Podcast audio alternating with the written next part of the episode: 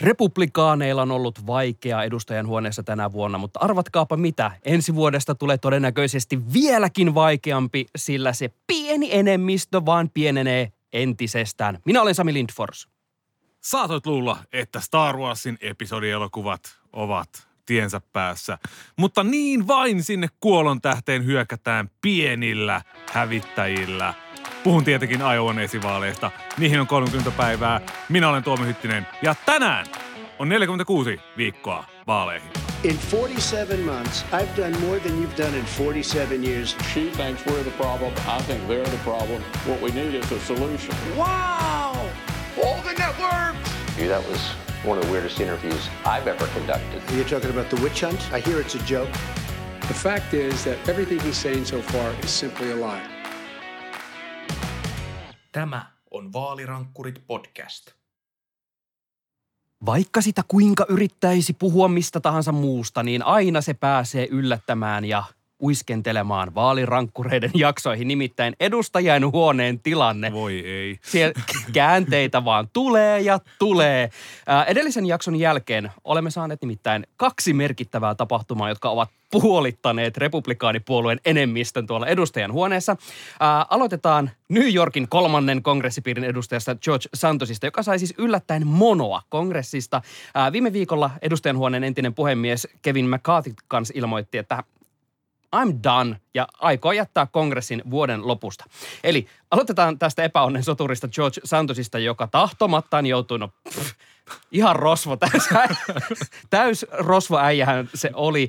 Santos on ollut tänä vuonna siis todella surullinen hahmo ja symboloinut kyllä niin koko republikaanipuolueen tilaa ja kuten kun kävimme kaikki uusiksi podcastissa, niin kuvailtiin sitä, että paskan puhujasta tuli paskan puhujien valtakunnan vallanpitäjä ja kaikki olivat ihan Pikachuina yllättyneinä.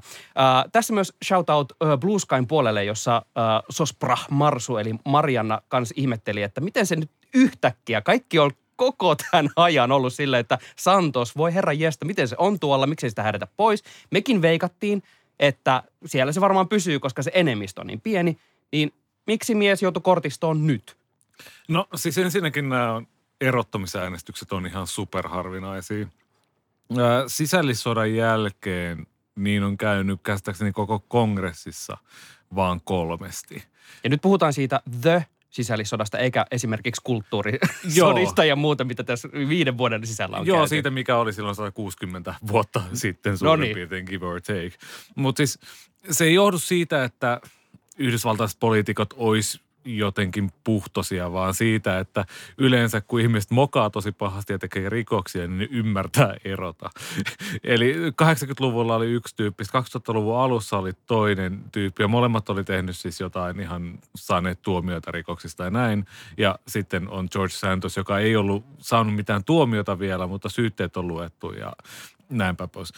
Anyway, siis Santosillahan oli aiemmin syksyllä, muistaakseni marraskuun alussa tämmöinen samanlainen, tämä erottamisäänestys. Ja siinä taisi mennä ihan ok. No siis meni sillä tavalla ok, että hän niin kuin enemmistöä ei saanut, ja, tai sitäkaan vaadittua kahta kolmasosaa, mikä edustajahuone on sitten pitänyt antaa. Ja se oikeastaan johtui siitä, että tämä edustajanhuoneen eettisiä asioita tutkiva komitea, niin si- silloin oli työ silloin vielä kesken. Ja tämän äänestyksen jälkeen tämä komitea sai tutkimuksen valmiiksi, ja tässä poliittisessa tilanteessa antoi hyvin harvinaisen molempia puolueita yhdistävän suosituksen, että George Santosin pitää saada kenkää. Et, et tässä meni tälleen niin kuin due process, niin kuin Yhdysvalloissa sanotaan.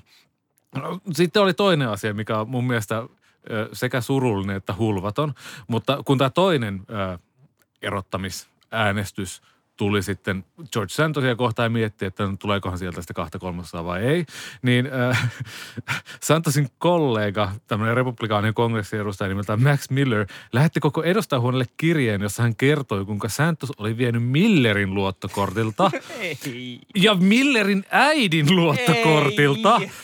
rahaa luvatta. Ai, ai, ai, siis tämmöinen klassinen credit card fraud, että vissiin numerot oli otettu ja sitten viety Oh. rahaa ja käytty jo kampanjoihin tai botoksiin tai pornoon tai en mä tiedä, mihin George Santos rahoin käyttää, mutta niin kuin, On kyllä käyttänyt liikaa oli vienyt. kaikenlaiseen. Liikaa oli vienyt ja kukaan ei ollut tiennyt tästä näin mitään. Joo, eli ähm, Jos pitäisi jotenkin tiivistää, kun kysymys tosiaan oli, että miten hän jotenkin nyt sai monoa, niin ilmeisesti tässä alkoi olla jo vähän liikaa tällaista hitusen liian hämmästä toimintaa taustalla, että sitten lopulta enemmistö katsoi, että voi jumpe, alappas painua siitä muualle. Niin ja siis onhan se moraalisti kyseenalaista sinänsä, että miestähän ei ole tuomittu mistään rikoksesta, että häntä ei ole sillä tavalla niin kuin prosessoitu tässä oikeusjärjestelmässä.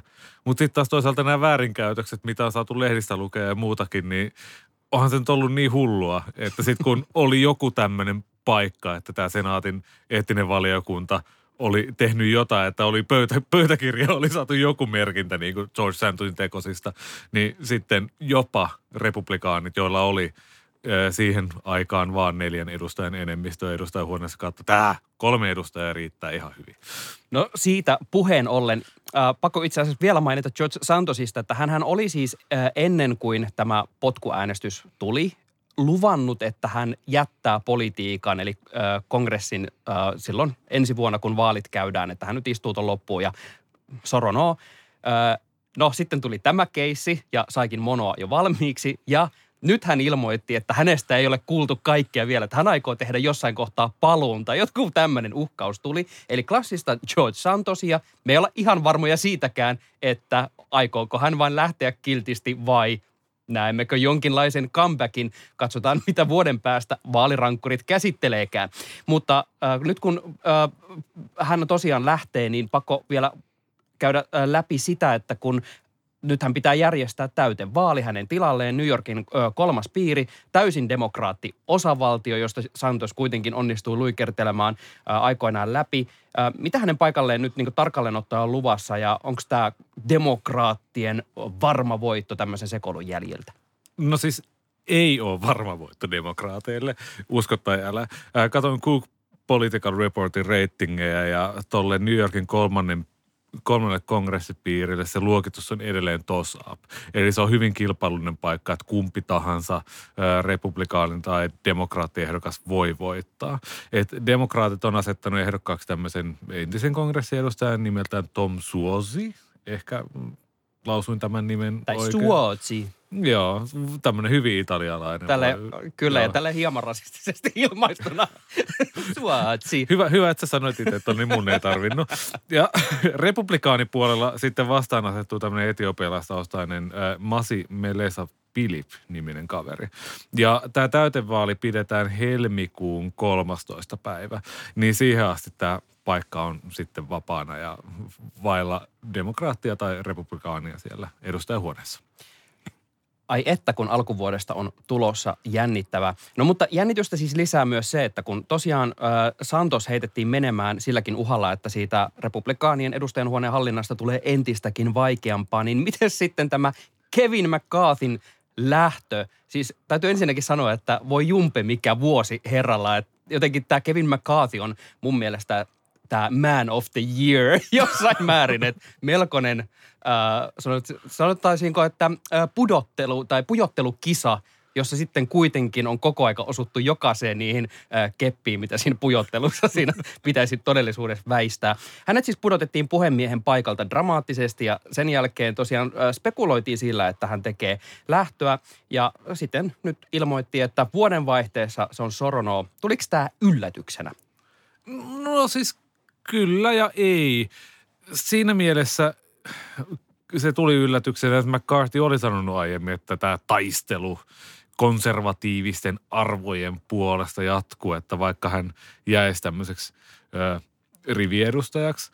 Mutta kyllä mä luulen, että hän olisi kuitenkin halunnut sen puhemiehen paikkansa takaisin. Että kaikki on tiennyt vuosikausia, että Kevin McCarthy ei halua mitään muuta kuin puhemieheksi. Ja hinnalla millä hyvänsä. Ja hinnalla millä hyvänsä, että hän varmaan toivoo, että se saaga, jonka päätteeksi Mike Johnson valittiin puhemieheksi, että se olisi jatkunut vielä kauemmin ja kaikki olisi tullut rukoilen pyytämään Kevin McCarthy, että voisiko jatkaa vielä tässä duunissa. Mutta sitten kun Mike Johnson otti nuijan, niin McCarthy ei huvittanut jäädä niin sanotusti Juha Sipilöimään sinne takariviin, vaan päätti sitten, että no, mun hommat oli tässä näin. McCarthyhan vissiin menee siis lobbariksi tämmöiseen firmaan, jossa säädetään tekoälyä ja avaruutta jollain tapaa samaan pakettiin. Joo, Joku? siis kuuluu siis se on erittäin hämärä tämmöinen Spaces with AI, joku tämmöinen. Joo, no, te, Aha. mutta tekoälyä ja avaruutta, joten Star Wars-läpät ovat todellakin aivan silleen mukiin meneviä tässä yhteydessä. Mutta äh, kuinka pulassa republikaanit nyt on tämän, musta tuntuu vähän väärältä sanoa enemmistö, koska siellä se pari paikkaa enää. Enemmistö on siis vaan se kaksi paikkaa. Mitä tämä merkittää tyylin koko Yhdysvalloille, kun tähän asti tämä on ollut jo ihan mahdotonta tämä koko liittovaltion ylläpitäminen ja nyt se hankaloituu tosiaan vaan entisestään. No republikaanin johdon kannalta mä olisin erityisen huolissani siitä, että nämä edustajahuoneen ylimmät republikaanit, eli äh, Johnsonin Mike ja Steve Scalise ja ketä kaikki muita siellä top-porukassa liikkuukaan, niin he kaikki äänesti George Santosin pitämisen puolesta. Mm-hmm.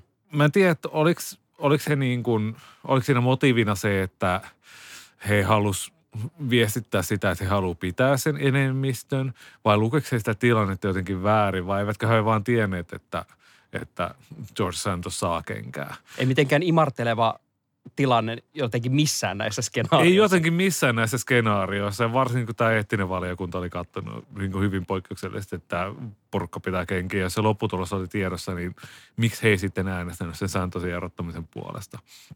Mutta siis se näyttää tosiaan siltä, että republikaaniryhmä ei ole Mike Johnsonin hallussa.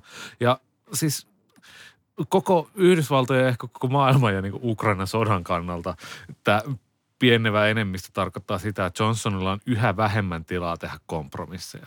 Eli meitähän täällä Euroopassa kiinnostaa tämä aseaputilanne, josta on ollut paljon mm. nyt mediassa viime aikoina juttuja, ja se jämähti jo sinne senaattiin, missä republikaanit ja demokraat vääntää kompromissia siitä, että millä ehdolla sitä rahaa ja mitä etelärajalle ja maahanmuuttopolitiikassa tehdään ja jne, jne.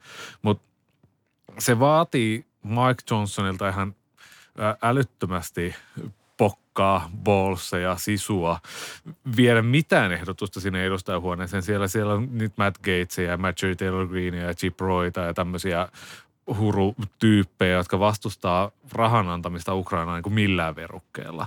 Ja kun tämä enemmistö on näin pieni, niin he voi hyvin äh, republikaanivoimin tyrmätä sen niin kuin siinä mielessä, että, että ei ainakaan niin kuin koko republikaaniryhmä äänestä sitä. Ja sitten kompromissien tekeminen demokraattien kanssa on vaikeaa, koska edelleen se sääntö on voimassa, että kuka tahansa näistä hurutyypeistä voi antaa Mike Johnsonille epäluottamuslauseen. Ja nyt kun tämä enemmistö on näin pieni, niin hän tarvitsee vain yhden kaverin, joka sitten äänestää hänen kanssaan Ai, siitä ai, ai. Johnsonin luottamusta vastaan. Niin tämä on aika hirveä tilanne. Joo, mä haluaisin sanoa vaan, että te olitte vähän epäuskoisia siitä mun ennustuksesta, että Johnson pysyisi tämmöisessä joulun hengessä nuijassa kiinni, joten mä oon aika tällä hetkellä vakuuttunut siitä, että mä juon Budweiseria alkuvuodesta.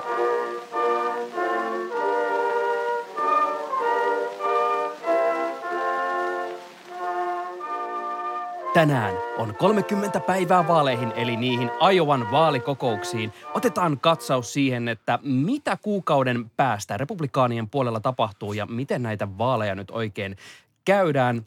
Tuomo, mitä me tiedetään ennusteiden perusteella siitä, mitä Iowassa on ehkä tapahtumassa ja voidaanko kuningas Trump, voidaanko siitä edes puhua, että hänet voitaisiin jotenkin syrjäyttää tuolta valtaistuimeltaan?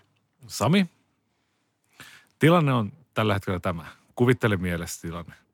Alderan on räjäytetty.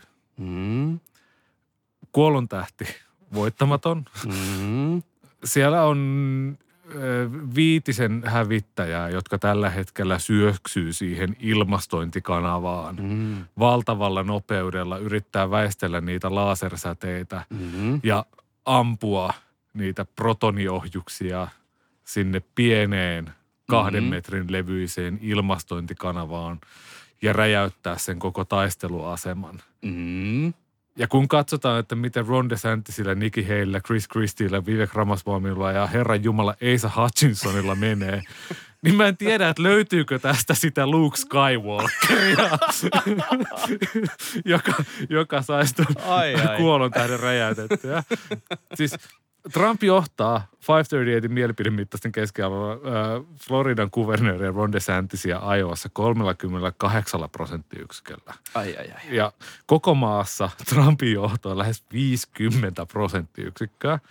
Eli siis tämä koko premissi, se, että voidaanko Trump syrjäyttää valtaistuimelta, mä, mä kiistän tämän kokonaan. Siis kuukauden päästä Trump voittaa Iowan, kaikkea muita niin kuin kuvannollisesti vedetään turpaan ja sitten voidaan lopettaa tämä teeskentely ja tämä koko spekulaatio leikki ohi.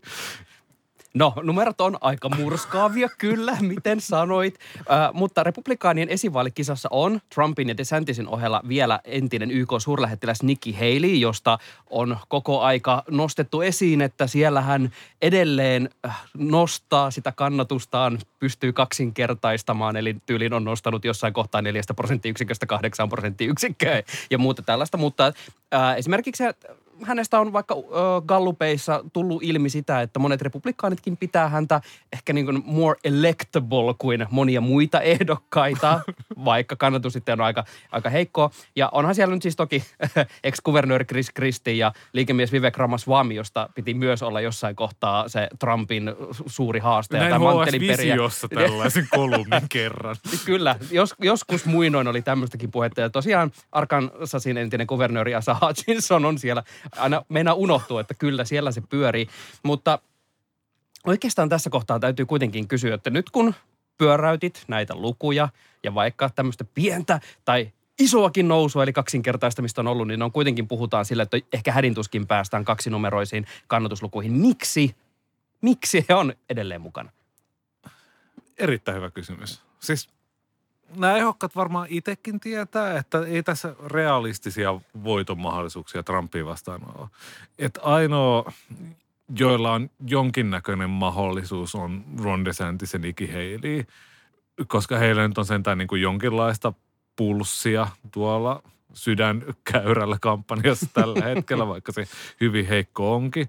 Ja heidän toivonsa on se, että Trumpille tapahtuu jotain ihan hirvittävää, siis yliterveyskohtaista tai jotain muuta. Siis muutenhan tässä joko niin kuin haetaan asetelmia 2028 presidentinvaaleja varten, tai sitten nämä molemmat henkilöt jonkinlaisia sadisteja, jotka tykkää siitä, että he tulevat nöyryytetyksi tälleen julkisesti. Siis Miten sä sanoit jossain äh, Twitterissä tai Blue Skyssa, että tämä on vähän niin kuin kisattaisi Mestiksen tyylin kolmannesta sijasta? niin siis Ron DeSantis on uusinut kampanjansa avainhenkilöt tyyliin kolme kertaa tämän puolen vuoden aikana, kun hänellä on tämä kampanja ollut pystyssä. Se ei ole hyvä merkki. Kaikki ihmettelee, kaikki nauraa hänelle ja hän on ollut ihan kamala väittelijä näissä esiintymisissä neljä kertaa ja joka kerta sieltä tulee semmoisia Ron the Robot-meemejä, mitä vaan jaetaan. Siis en mä tiedä, mitä niin kuin, kokemustako hän nyt tässä kartuttaa. Onko hänellä niin kuin, joku sopimus siitä, että hänen pitää nyt käyttää kaikki rahansa, mitä hänelle on lahjoitettu tähän kampanjaan, vai mikä Mm. homma tässä on niin kuin kyseessä. Niin kuin, mä, mä en vaan keksi sitä. Tällä hetkellä äh, mun mielestä ehkä jossain määrin ainoa koko hommaa selittävä äh, analyysi on ollut Larry Sabatolta, joka vastasi meille Twitterissä joskus äh, alkusyksystä, ehkä kesän lopulla, en muista milloin, tuli vaan hänelle laitettua viestiä. Ja hän itse asiassa silloin vastasi ja hän vaan sanoi, että, että kysyttiin juuri tätä, että miksi ihmeessä nämä ihmiset kamppailee tästä niin kakkosijasta, joka tulee vielä siis todella nöyryyttävillä lukemilla. Hän sanoi, että äh, amerikkalainen vallanhimo, se on voimakas asia. Niin, ja taisin Jaa. sanoa, että on se parempi olla kakkonen kuin kolmonen. Mikä on se sinänsä totta. Ky- kyllä. Ehkä, ja ehkä tuolla saa jonkun diplomin sitten puoluekokouksessa, en minä tiedä. ehkä, ehkä se on, tai saahan sitä rahaa ehkä sitten 2028 kassaa jollain ilveellä kerättyä. Ehkä, riippuen myös siitä, että kuinka vahva kolmosia on tulossa. Mutta tämä jää sitten lopulta nähtäväksi. Mutta eikös me olla nyt Tuomo aika vakuuttuneita siitä, että äh, Donald Trump on menossa hyvin vahvasti sitä republikaanien presidenttiehdokkuutta. Ilmeisesti ei mitään saumaa, ainakaan jos vertaa vaikka historiaan, että tässä kohtaa, jos joulukuussa on lukemat nämä ja mennään Ajovaan näillä, niin näillä luke, kannatuslukemilla, niin se on hyvin todennäköistä, että Donald Trumpista saamme sen virallisen presidenttiehdokkaan, mikäli ei tule jotain aivan ällistyttävää matkaa. Joo, siis ää, mitä nopeasti lähihistoriaan noita esivaaleja kattelin ää, tätä jaksoa valmistellessani, niin edellisen kerran ollut näin selvä johto George W. Bushilla jouluna 1999. Hän silloin johti 46 prosenttiyksiköllä John McCainia hmm. Gallupin mielipidemittauksissa. Sen jälkeen tällaista ei ole ja käsittääkseni ei kyllä ennen sitäkään, että ainoa ketä mulle tulee ehkä mieleen, niin saattaisi olla, että Bush vanhempi tai ehkä Reagan silloin ekalla kerralla. Reagan kyllä joutui silloin Fordia vastaan käymään. No joo, mutta jotain, Diili on about tämä. diili on about tämä. Siis öö, silloin George W. Bushin, kun hän voitti nämä esivaalit, niin silloinhan öö, John McCain öö, voitti New Hampshireissa muistaakseni. Ja silloin katsottiin, että oho, mitäs nyt tapahtuu. Ja sitten Bush vei sen koko homman aika selvin lukemin loppupeleissä. Mutta siitähän oli McCainille sitten se etu, että hän sitten 2008 oli se henkilö, jonka puoleen käännyttiin, kun ää, mietittiin, että kuka lähtee sitten Barack Obamaa vastaan tai niin kuin demokraattien ehdokasta vastaan, että hän voitti sitten sen kisan, että ehkä sieltä Heili ja DeSantis hakee jotain tällaista voittoa, että jää jossain osavaltiossa ihmisten mieleen, mutta en kyllä panis rahojeni siitä likoon, että niin kuin se maksaisi sitten itteen takaisin jossain niin kuin millään aikavälillä. Ja näillä puheilla voikin jo tässä mainostaa, että tämä olkoon johdanto sille, että vaalirankkureiden vuoden 2024 luukki vyöryy aivan näillä näppäimillä teidän puhelimiinne, kun katsotte, että jaha, on uutta Vaalirankkurit-podcastia tullut, niin uudessa kansikuvassa sitten ovat Donald Trump ja Joe Biden napit vastakkain. Mutta meillä tulee kyllä awkward tilanne, mikäli tässä sattuisikin käymään jotain ja Trump sieltä pitää vaihtaa. Mietitään sitä sitten, mutta freshattu luukki tulossa kaikkiin teidän palveluihin, josta tätä podcastia kuuntelettekaan. Puhutaan sitten hieman demokraattien puolesta. Äh, ainoa, oi- ainoa oikea poliitikkohaastaja Dean Phillipsia tuskin tarvitsee tämän enempää mainita, koska tuo nimenkin kaivaminen vaatii taas sitä, että hetkinen, oliko siellä, oli se joku. Mutta äh, kuitenkin ähm, mediassa elää edelleen se huhu, että Joe Bidenin voisi korvata. Miksi? semmoinen typerin syy, jonka mä keksin tässä just äsken, kun sä johdatit tähän kysymykseen, oli se, että tämmöiset teknoliberaalit miettii tällä hetkellä, että saataisiko me joku semmoinen Joe Bidenia muistava robotti, joka olisi kuin Joe Biden, mutta 40 vuotta nuorempi. että toivotaan jotain tämmöistä taikaihmistä, joka tulisi jostain ylhäältä tai sitten jos jostain löytyisi se nuoruuden lähde, että saataisiin Joe Bidenille tuo, tuotua sitä. Että siis mä luulen, että siinä on joku tämmöinen yhdistelmä sitä, että tämä, tämä ehdokaskisa on tällä hetkellä niin staattinen, että se spekulaatiomäärä joka kuitenkin mediassa on vakio, niin se pitää käyttää sitten johonkin. Ja sitten katsotaan näitä niin mielipidemittauslukemia ja sitten katsotaan, että no Bidenilla menee huonosti, että voisiko hän luopua tai voisiko hänet korvata. Ja, ja se, on, se on tavallaan vaan sellaista pundiittien tämmöistä ajan käyttöä.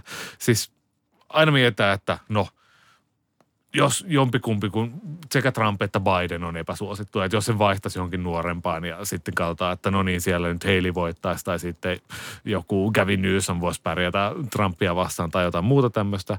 Mutta siellä vaan unohdetaan, että näitä nuoria haastajia, joista puhutaan paljon, että nämä voisi olla hyviä joidenkin poliittisen eliitin mielessä, niin heitä ei ole kuitenkaan testattu silleen kunnolla. Että mitä tapahtui Ron DeSantisille, kun hänet testattiin kunnolla. No sieltä on tullut tämmöinen robotteron, josta hänen esiintymisistään ei oikeasti pidetä, vaikka hän Twitterissä olisikin tämmöinen varsinainen peto. Sitten unohdetaan se, että Trump ja Biden on kumpikin kerran voittanut vaalit. Molemmilla on kokemusta, molemmilla on todellista kannatusta. Totta kai molempia myös vihataan, mutta sitten kun he ovat vastakkain, niin ehkä, ehkä siinä on vaan tämmöinen niin kuin Batman vs. Superman, semmoinen Dawn of Justice-meininki. että et jos siihen heittäisi jonkun vihreän lyhdyn tai jonkun kissanaisen sinne toiselle puolelle, niin sitten se vaihtaminen olisi vaan liian iso riski. Musta on hyvä, että vielä niin kuin, tota, kissanainen, eikä vaikka joku Wonder Woman, jolla olisi niin kuin, ikään kuin ehkä oikeasti mahdollisuuksia tuossa, tuossa skabassa, mikä on ihan ö, perusteltu analogia tässä yhteydessä. Mutta meillä on käsissä käytännössä semmoinen tilanne, että esivaalit on oikeastaan ohi. No okei, demokraattien osalta sille ihan for reals. Ja republikaanienkin kohdalla tämä homma paketoidaan aika pian, kun Trump pääsee tässä rokittamaan äh, vastustajansa Aiovassa. Äh, neljä vuotta sitten tähän aikaan oli semmoinen esivaalikiima ja oli kaikkea superrepivää päällä. Kuinka poikkeuksellinen tämä tilanne on? Erittäin. Siis ihan, ihan super. Musta tuntuu, että tässä on siirrytty vähän tällaiseen niin kuin satelliittisota vaiheeseen tietyllä määrin. Mm-hmm. Et, et, et meillä on näennäisesti tämä republikaanien esivaalikisa, missä tulee gallupeita, tulee joka päivä ja katsotaan, että miten nämä ehdokkaat pärjää. Mutta ketään ei oikeastaan kiinnosta se, että kaikki kiinnostaa Trump ja Biden ja koska he eivät tavallaan voi vielä kunnolla kampanjoida toisiaan vastaan, koska ei ole mitään järkeä ruveta kuluttaa sitä rahaa vielä kunnolla, koska se amerikkalaisen äänestäjän muisti on niin lyhyt, niin sitten mennään tämmöisiin toissijaisiin aiheisiin, jotka on kuitenkin ihan super tärkeitä sitä varsinaista vaalia ajatellen. Ja totta kai puhutaan silloin Trumpin oikeusjutuista. Puhutaan äh, Bidenin virkasyyteprosessista, joka taas tällä viikolla sai uusia kierroksia, kun edustajahuone enemmistö sitten virallisti tämän virkasyyteprosessin, että sitä käydään. Siis Trump yrittää ravistalla pois niskastaan niitä äh, kaikkia 91 syytekohtaa, jossa jossa tapahtuu kaikkea, hän yrittää lykätä ja lykätä ja lykätä sitä oikeusprosessia ja toisaalta yrittää puhua siitä paljon, kuinka häntä on kohdeltu väärin. Toisaalta sitten republikaanit yrittää maalta Bidenista tämmöistä rikollista kuvaa, että hän on vähintään yhtä paha kuin Donald Trump ja Bidenin rikollisperhe ja kaikkea muuta ja tuleeko Hunter Biden turistaa. Tämmöistä niin spektaakkelimaista, jolla yritetään kyllästää tämä amerikkalainen äänestäjäkunta siihen, että asetelmat olisi uh, demokraattien puolelta mahdollisimman selviä, että hei, meillä on tämä mahtava Biden, joka sai paljon aikaa, meillä on tämä rikollinen Trump, ja republikaanit yrittää hämmentää sitä siihen suuntaan, että meillä on nämä kaksi käytännössä tasavertaista rikollista, että kannattaa äänestää vasta Trumpia, jonka aikana talous meni paljon paremmin.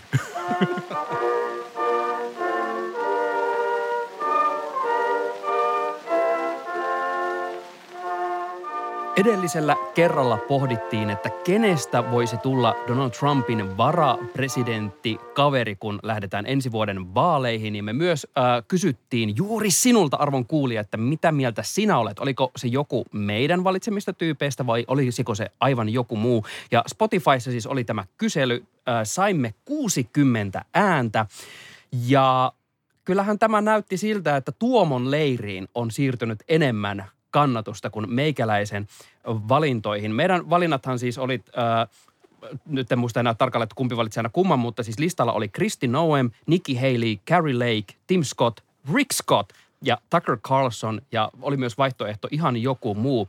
Ja sanotaanko, että kolmen kärki. Äh, kolmantena oli ihan joku muu, äh, mutta emme saaneet äh, täällä vastauslokerikossa vastausta, tai että kuka se ihan joku muu on. Meille kyllä ehdotettiin, että Markku Ruotsilla pitäisi ottaa studioon, koska hän ymmärtää republikaaneja, on varmaan niitä harvoja, jotka tällä hetkellä niin tekee. Ehdottomasti samaa mieltä kuulijan kanssa tästä. Kyllä, otetaan tämä äh, virittelyyn, äh, mutta Markku Ruotsilasta, kun ei voi tulla tota, äh, Donald Trumpin varapresidentti ehdokasta, niin mennään kahden kärkeen, jotka olivat Nikki Haley, joka sai 27 prosenttia äänistä ja aivan kärkinimi tässä meidän äänestyksessä oli Tucker Carlson. 35 prosenttia äänistä, 21 ääntä. Tuomo, mikä miete siitä, että siellä on Tucker Carlson, äh, joka on kuuntelijoiden mielestä ykkösnimi Donald Trumpin varapresidentiksi. Siis tyylin päivä tai kaksi meidän jakson julkaisun jälkeen ja sieltä tuli tämmöinen, että no niin, tässä on lista nimiä, joita Trumpin sisäpiiri heiluttelee. Ja siellä oli sitten äh, Trumpin vaimon Melanian suosikki varapresidentiksi. Se olisi nimenomaan Tucker Carlson. että hän niin kuin täydentäisi hyvin tätä Trumpin temperamenttia. Mä luulen, että tämä on saattanut niin kuin vaikuttaa. Ja kun katsoo noita ö, tuloksia, niin siellä ehkä – ne henkilöt, jotka on ollut mediassa muutenkin esillä ja tunnetuimpia. Tucker Carlson, Nikki Haley, sitten siellä Tim Scott ja Kirsty Noem taas jakaa sen nelospaikan. Sitten oli Carrie Lake oli siellä viidentenä. Nämä henkilöt on kuitenkin ollut sille mediassa esillä ja ihmisille tuttuja ja ehkä sitten se argumentointi oli vaan parempaa sitten näiden henkilöiden kohdalla siinä jaksossa tai mistä sitä tietää? En tiedä. Jos uh, sinä vastasit ihan joku muu, niin laita edelleen meille jo, somepalveluissa viestiä tai uh, näissä Spotifyn palautelaatikoissa. Me halutaan kuulla, että kuka on se ihan joku muu, koska sieltä voi tulla edelleen todella hyviä nimiä, joita me ei edes hoksattu katsoa. Mutta mä haluan nostaa sinne uh, mun tämä villikortti, johon mä edelleen siis tukeudun ihan kyllä, no 99 prosenttisesti, on Rick Scott, johon Tuomo ei uskonut pätkääkään, koska aika, äm, sanotaanko, että hieman jos mietitään poliittisin termein, niin töhö äijä on hieman kyseessä, mutta hän on rikas gubbe, kuten sanoin, ja Donald Trumpin hyvä kaveri, niin mä en ole ainoa, joka uskoo Rick Scottiin. Nimittäin täällä on tullut yksi ääni myös Rick Scottille, ja mä lupaan, että se en ollut minä. Mä en äänestänyt tässä. There's no corruption here. Oot sä, Sami ihan varma, että joku yritti vähän äänestää Tim Scottia, mutta tökkäs väärin. Menee virheen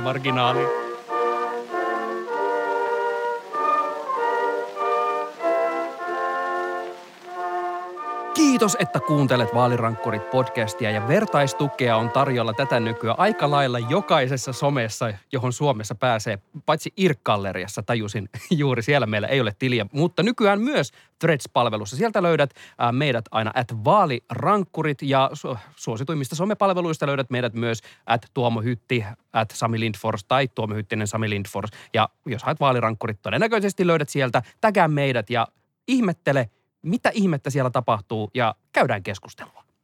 Jos kuulet jo kellojen kilinen ja lahjapaperin rapinan, niin älä ylläty, jos sieltä kevyestä pehmeästä paketista nousee Vaalirankkurit podcast. Tämä on nimittäin erinomainen joululahja kelle tahansa kääriä, missä tahansa muotissa. Ja siis Vaalirankkureiden ilosanomaa joulunakin, vaikka sille punaiselle tyypille, joka tunkee teille sisään ja jakaa kaikenlaisia paketteja. Vaalirankkurit palaa taas nyt. Moi moi!